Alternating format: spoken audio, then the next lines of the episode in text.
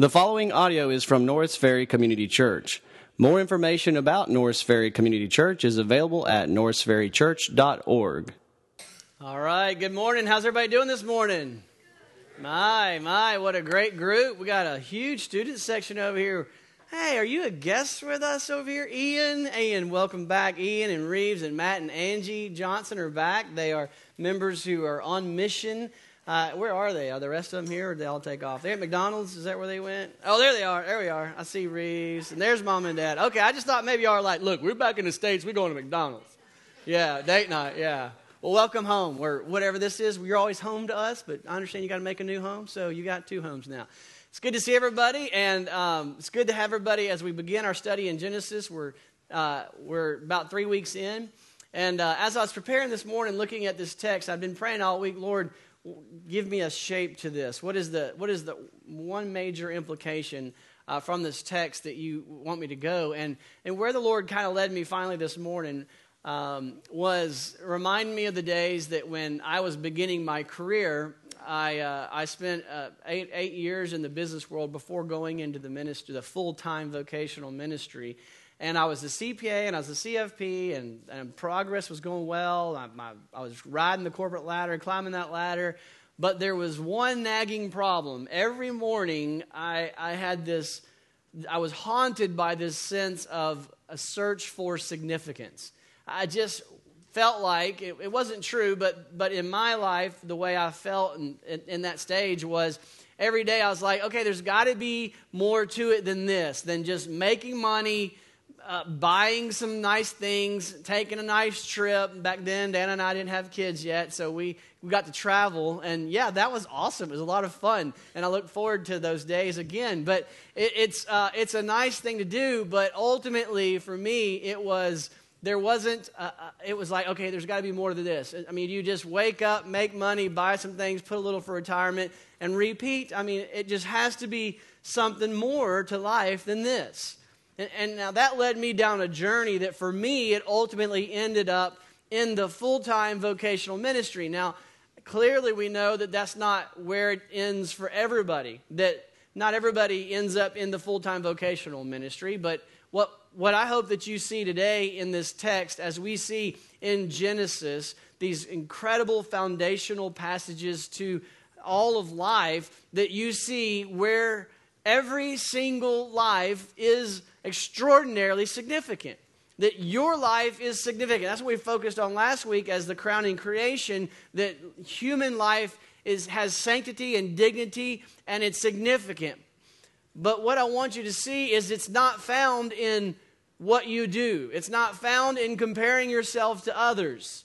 It's not found in relation to other people when you look at Instagram or Facebook, where everybody puts their best self forward. You don't measure yourself and say, okay, well, I'm insignificant because of that.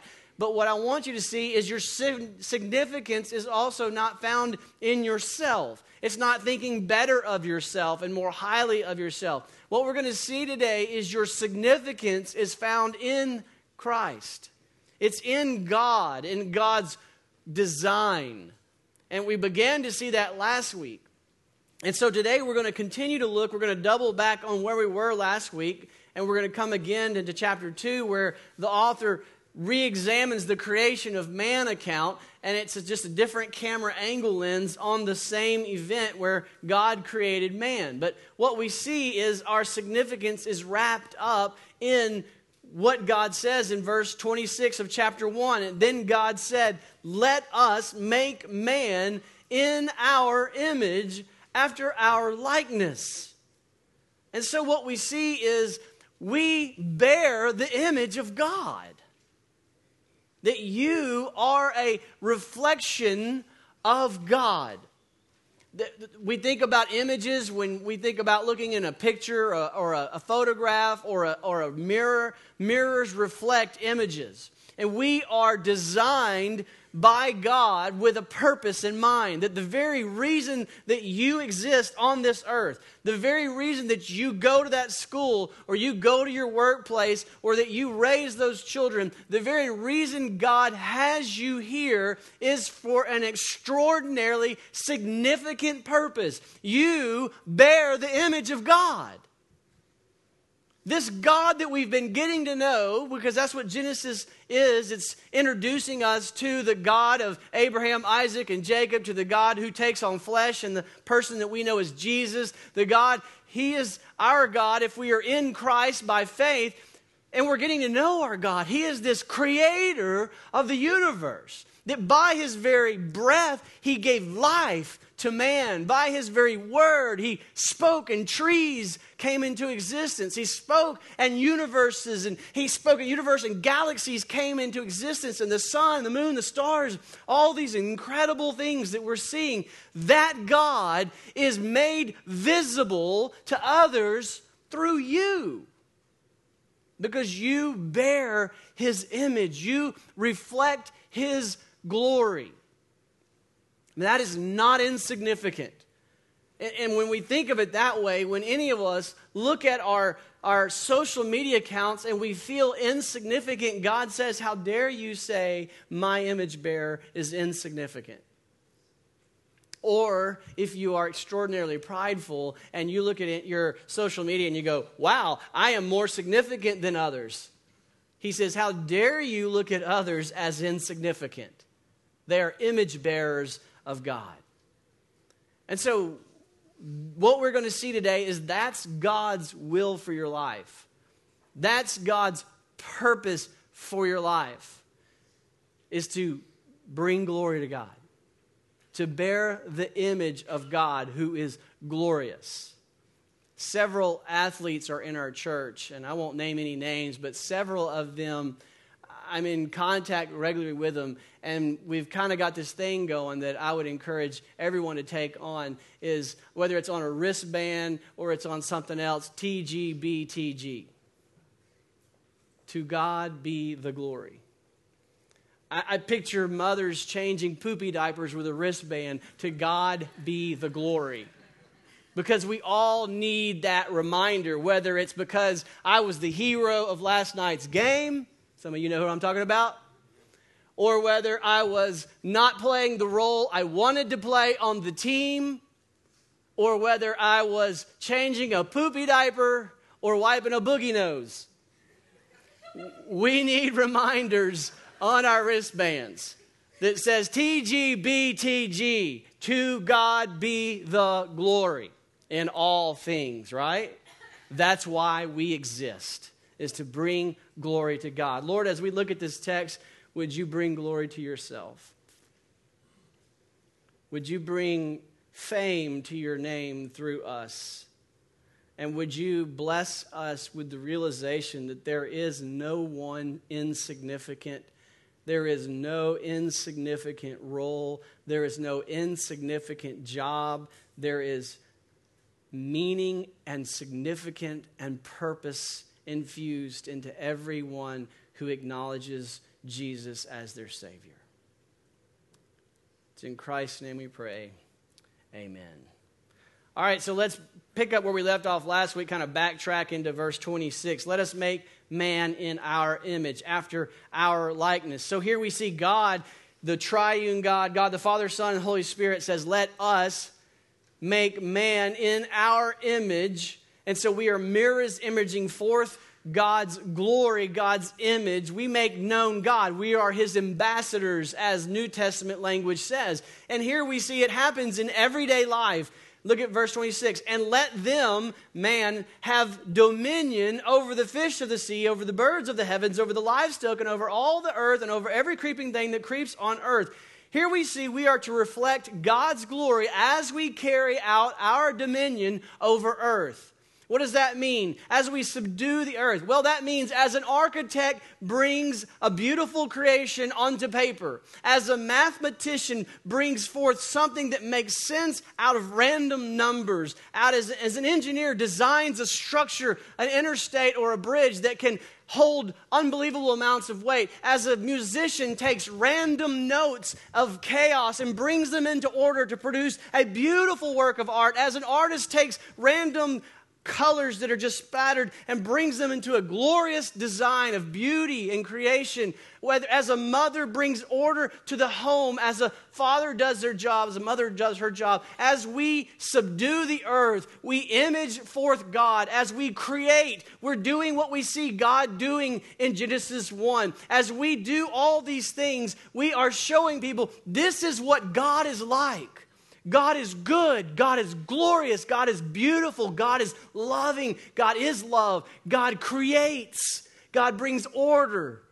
And so as we subdue the earth, as we fulfill our calling, wherever our role is at this point, there is no insignificant person and there is no insignificant job.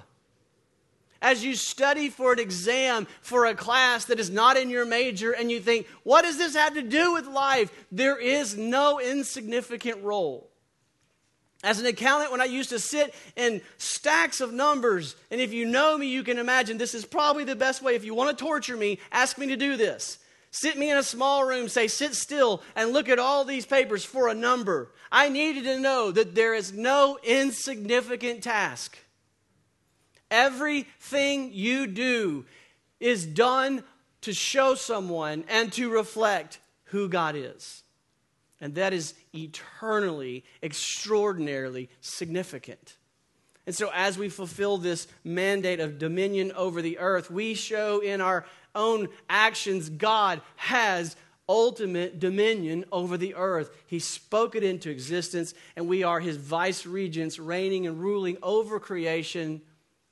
And we are carrying out his calling on our lives, whether it's in a pulpit or in a bathroom at your house with your children, or whether it's here or there. God is saying, do it in a way that makes much of my glory.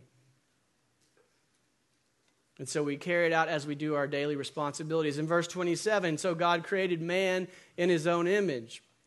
What do you mean his image? In the image of God, he created him. What do you mean? Male and female, he created them. So here we see that our gender-specific roles bring glory to God. The way we relate to each other bring glory to God. Next week, we're going to take a whole sermon on marriage and how marriage relates to this idea of being called to bring glory to God. And it includes all relationships, how we relate to one another, how we get along, how we treat one another, how we treat others. We should image forth the glory of God and show forth others how he relates to us and how he treats us. And then in verse 28, God blessed them. This is a blessing. This is not a command. When it says, God says, be fruitful and multiply, the mood of blessing. So here we see God blesses with children and with a heritage of family. And he says, be fruitful and multiply and fill the earth and subdue it. And so as God blesses with children, if he so chooses to bless you with children, then that is part of your missional mandate to make disciples in your own home, to model for them a picture of who God is, to teach them the Word of God that explains who he is, that you disciple your children. It's not a menial, insignificant task. It is extraordinarily significant. And then the Great Commission in Matthew 28 says, as you are going, make disciples of all the earth. And we see that's exactly the picture here. As you go about doing this, wherever God leads you through very practical, seemingly practical, normal means, a job opportunity here, or in some countries it's through persecution. He forces people there, and God moves us here and there. But his whole design, his whole will, his whole purpose, the grand scheme, the grand narrative, the final picture is being presented here. Remember in our series about the Bible that the story of the Bible is God redeeming and restoring his people and his planet. Then the picture that we see of what it's going to look like is in this first Adamic covenant with Adam. We see a picture of what will be one day when Christ returns, that his death on the cross was bringing about the first stage of this redeeming a people and a planet to himself. That you will see this picture once again. And so God's ultimate end goal is an earth filled with his glory. And how will the earth be filled with his glory? Will it be just some weird scientific glory cloud? No, it'll be people on this earth who live in a way that reflect him perfectly. That you will reflect his glory. You will be a part of the reflection of his glory on the new heavens and a new earth eternally. And the way that you live and the way that you operate now is training ground for that day. And so all who trust in Jesus Christ, who is the Word of God, will have an eternal place on this paradise that will be recreated, and it'll be an eternal place of imaging forth perfectly the glory of God. That's what God's doing. And so as you go about your life, nothing is insignificant. Every bit of it is infused with significant glory weight. Washing dishes, as the Puritans would say, is practice the presence of God as we carry out this mandate to image forth the glory of God. Driving a hammer on a construction site is to the glory of God. Changing diapers, to the glory of God. Studying for exams, to the glory of God. Playing a sport, to the glory of God. Counting numbers, to the glory of God. All things to the glory of God are significant. So how do we do all of this? What does this mean to do this in a way that brings glory to God? Well, let's transition down to chapter 2, verses 5 and following. In chapter 5 and following, it takes some interpretation, so there's different opinions about what it is, but the one that makes most sense to me is you have a return to the scene where God created, but now you have a camera angle lens. If you think of a movie, the camera angle is at a different angle now, and now there's a different focus, and the focus now is on some things before the fall of man in chapter 3. And so what this creates is an idyllic scene, which is what the word Eden means, is this ideal scene of what God's perfect will is before sin affected it. And so in verse 5, we're going to see a mention of three things that will exist before the fall but change after the fall. Let's see if I can make sense of this. When no bush of the field was yet in the land, and no small plant of the field had yet sprung up, for the Lord God had not caused it to rain on the land, and there was no man to work the ground. It certainly sounds like some drought condition and there's no bushes, and you go, well, when was this? But as I've kind of challenged you on some things, I think the Hebrew can also say something different. I think I want to argue for this for you. I think you'll see it. Now, it requires interpretation, but John Sailhamer says that the focus here is on the description of those parts of the land that were to be directly affected by the fall. So three things are mentioned here specifically because they are going to be mentioned again after the fall. Bushes, rain, and man. Here, before sin, we're told there's no certain little bushes. In chapter 3, after sin, we're going to be told that there are thorns and thistles in the land. So I'm arguing before sin, the earth did not have these thorn bushes and these thistles. But after sin, it says now there will be thorns and thistles in the ground. So even the earth was corrupted by sin. Also here before sin, we are told that God had not caused it to rain. Later, after sin, that exact same phrasing is used in the flood narrative to say God caused it to rain for 40 days as punishment or as judgment against sin. Here, before sin, we are told there is no man to work the ground. After sin, in chapter 3, we are told there will be man to work the ground by the sweat of his face. And we all go, that's why work is frustrating. So the description here is setting us up to say, before sin entered the world, this idyllic scene existed. Now, what is the idyllic scene? Well, we have in verses 7 through 9... the description of that idyllic scene. And it continues from chapter 1 where we said, God said, it was good. God created this, it was good. He created this, and he declared it good. And then we get to this verse 6. And a mist or a stream was going up from the land and was watering the whole face of the ground.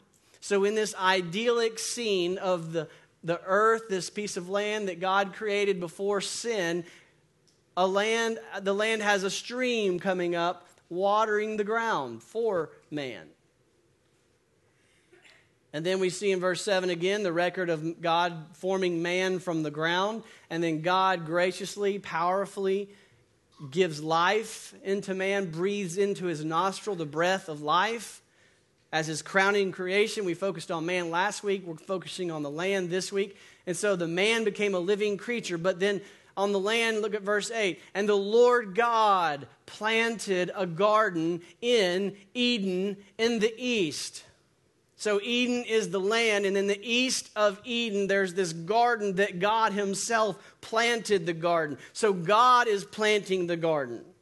And then he put man, whom God formed, into the garden.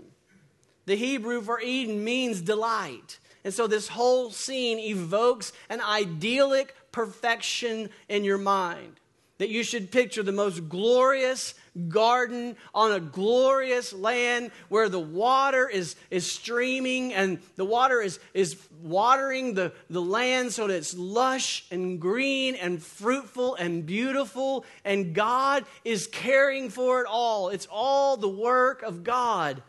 Because it's the Lord God who's doing this. The Lord God who saw what was good for man in verse 1. The Lord God who declared what was good and prepares what is good. And man is his crowning creation. And now he's created this beautiful scene, this beautiful idyllic garden. And he nestles them into the garden. And it says in verse 9, continuing, and out of the ground it is the Lord God who made to spring up every tree that is pleasant to the sight and good for food. So God is the one planting the garden. God is the one bringing forth the trees. God is the one feeding humanity and giving him this beautiful, scenic, beautiful paradise. God is working for man. That's insane. Every other creation account that is made up by man says that God is this capricious God or gods, and man must appease the gods and serve God. Our God is serving us. The crowning of his creation. He is blessing us. He is planting. He is tilling. He is watering. He is raising up all that we need. And in the midst, you have the tree of life. God is sustaining life. God is the very source of life, and God is the one sustaining life. And then there's this tree of knowledge of good and evil. What does that mean? That means God is providing for us, for humanity, the knowledge of what is good for us and what is not good for us. God is blessing and protecting from evil, setting boundaries away from evil. God is the source of wisdom. He's written the laws of his heart on Adam's heart. He has written it on them so they know, don't go here, don't go there. All they have to do is just trust God and enjoy his blessings. And enjoy this glorious paradise. God is providing it all for them. And then look at verses 10 through 14. There's the mention of the rivers, the 4 rivers, Tigris, Euphrates, and 2 other rivers. And by the way, those Tigris and Euphrates mention the boundaries of the promised land. So again, I believe, my opinion is that this land that has been created is the promised land, and it's this lush, beautiful promised land. And in the east portion of this promised land, there's this extraordinarily beautiful garden-like scene. And he mentions in this description of the rivers, he keeps mentioning the gold and the jewels. The land that it's flowing through, and there's gold in this land, and then there's jewels in this land. And you go, what is that? Well, if you go to Exodus 25 and through 27, there's a description of the tabernacle. And it's very similar language. And commentaries all over the place notice that the language describing this garden scene is very similar to the language describing the tabernacle scene. And it's very similar to the to Haggai's language describing the new temple with the gold and the jewels. And what they conclude is this is a evidence or a way to say the glory of God himself was there. And so the greatest blessing of all is this scene where man is being cared for and placed here, is that God himself and his glory is there. And man is just there to reflect the glory of God and to enjoy the presence of God. And it becomes a worship scene, a priestly scene, as we continue to study, because it says in verse 15, and here's the pinnacle of the passage, the Lord God took the man and put him in the Garden of Eden to work and to keep. And that word is very subtle, the word put in Hebrew. There's two Hebrew words for put. The first one is just put this on the table. Very common use of the word. That was used in verse 8. But here, the author changes the word. Very easy, if you're reading it, you notice, whoa, something's different here. It's dedicate. It's nestle with safety and rest, and to dedicate before the Lord. It's the same word used in the priestly passages that we'll read later, where they are dedicated in the presence of the Lord, and their garments are to be dedicated to the Lord. And it's the same language used for Israel and the promised land. They are nestled in to the promised land and given safety and protection. They are given rest. And so the scene here is a very familiar scene. God is nestling his people into his presence and giving them safety and rest, where all they have to do is trust him, enjoy his blessings, to soak it in. And as they do, they reflect his goodness and his glory to the nations around him. And as they do this, the nations would see his glory and come streaming in to know that God. And they're created to work and to keep. In the Hebrew it says work and keep. And you say, what are we to work and keep? Is my whole purpose in life just to dig the ground and cultivate the garden? No, the work and to keep has to be defined by the context. What does the very next verse say? Verse 16, then the Lord God commanded. The first mention of God commanding. And so the work and the keep is the same language of keep the commandments. And so the whole purpose of man is to be in the presence of God, imaging forth his glory, working in the sense of harvesting the glorious produce of God's labors. And at this point, it's not by the frustrations of your face, but it is a glorious enjoyment of just picking the fruit, harvesting it, taking it, enjoying it, handing it to your family and letting them enjoy it. It's not a frustrating scene. It's a bringing dominion over the garden to the glory of God. But God's done all the heavy lifting for our good. And all we have to do, the one thing he says, is you want to know the glorious command of God in your life, the glorious will of God for your life. You want to experience paradise. He says, just do one thing. Trust me and obey me. Just trust me. Know how good I am. I created you. I'm blessing you. I'm watering your garden that I built for you. I'm protecting you. I'm giving you safety. I'm making the path of life so clear. Just know that I know what's best for you. There's one thing, and the law comes in the form of do's and don'ts. Do eat all of the trees. Enjoy all that I've created for you. Enjoy it all. As long as you don't do one thing. Just don't eat that one tree. And what's that one tree called? The knowledge of good and evil. Don't try to decide for yourself. Trust me, I know what's best for you. Don't disobey me. And as long as you do that, it's all yours.